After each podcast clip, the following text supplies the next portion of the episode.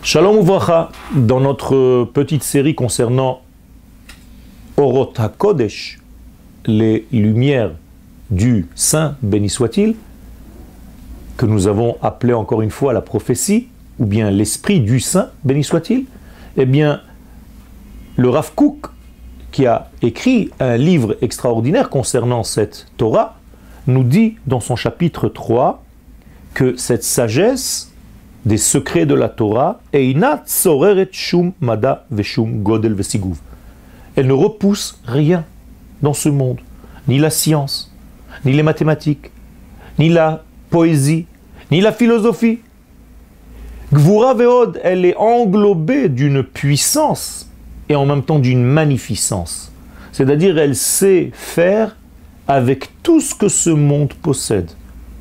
Elle prend en compte tout ce que ce monde possède et elle sait en réalité se développer à travers les données que ce monde a. Tout simplement.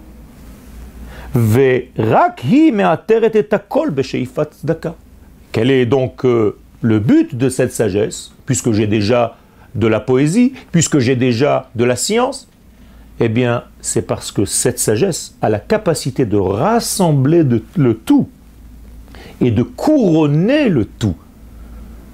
Autrement dit, pas seulement de poser une couronne sur toutes ces sagesses, mais de trouver le sens qui va vers le degré de la lumière.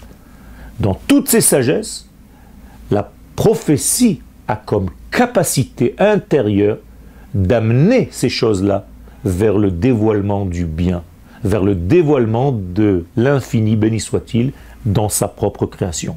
Et tout ceci avec beaucoup d'humilité beaucoup de sérénité en gardant les pieds sur terre et la tête dans le ciel.